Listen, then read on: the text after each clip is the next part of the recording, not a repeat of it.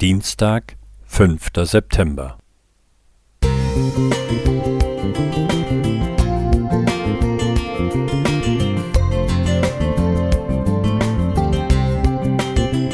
Ein kleiner Lichtblick für den Tag.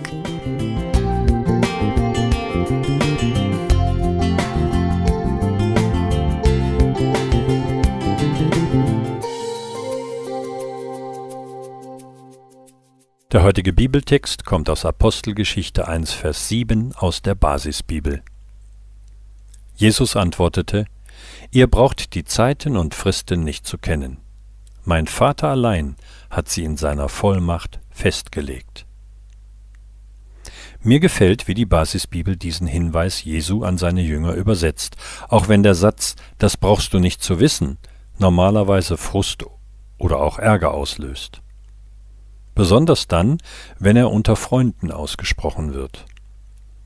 Wenn mir jemand eine Information trotz Nachfrage und einer engen Beziehung absichtlich vorenthält, sagt er ziemlich viel über sein Vertrauen zu mir.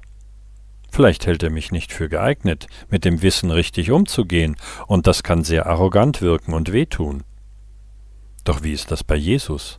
Ist er arrogant oder misstraut er seinen Jüngern?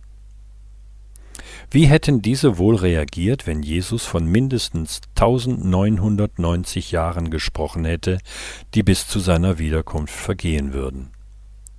Ob sie wohl für die Verkündigung des Evangeliums gebrannt hätten? Oder hätten sie die Hände über den Kopf zusammengeschlagen, sich frustriert nach Hause begeben und alle Hoffnungen auf ein baldiges Wiedersehen begraben? Während Hoffnung eine enorme Triebfeder ist, kann die Wahrheit entmutigen. Doch Jesus will weder seine Jünger noch uns entmutigen, und deshalb richtet er unseren Blick auf einen anderen Aspekt, der ebenfalls mit seiner Wiederkunft zu tun hat. Das an vielen Stellen von ihm formulierte Seid bereit. Dabei geht es ihm um mehrere Punkte. Klammert euch nicht an diese Welt, richtet euch hier nicht so häuslich ein, dass ihr meine Rückkehr gar nicht mehr herbeisehnt ist einer von ihnen. Ein anderer lautet, verzichtet auf Spekulationen, beteiligt euch nicht an obskuren Theorien, mit denen euch Menschen weismachen wollen, sie wüssten genaueres über den Zeitpunkt meiner Rückkehr. All das braucht ihr nicht. Es reicht aus, wenn ihr darauf vertraut, dass ich zurückkomme. Alles andere regelt mein und euer himmlischer Vater. Hoffnung und Vertrauen sind zwei Triebfedern des christlichen Glaubens, die Jesus mit seiner Aussage nicht gefährdet. Und auch wir tun gut daran, mit beiden verantwortungsvoll umzugehen und nichts zu behaupten, das mit den Aussagen der Bibel nicht übereinstimmt. Bisher haben sich alle, die die Wiederkunft Jesu errechnet haben, geirrt.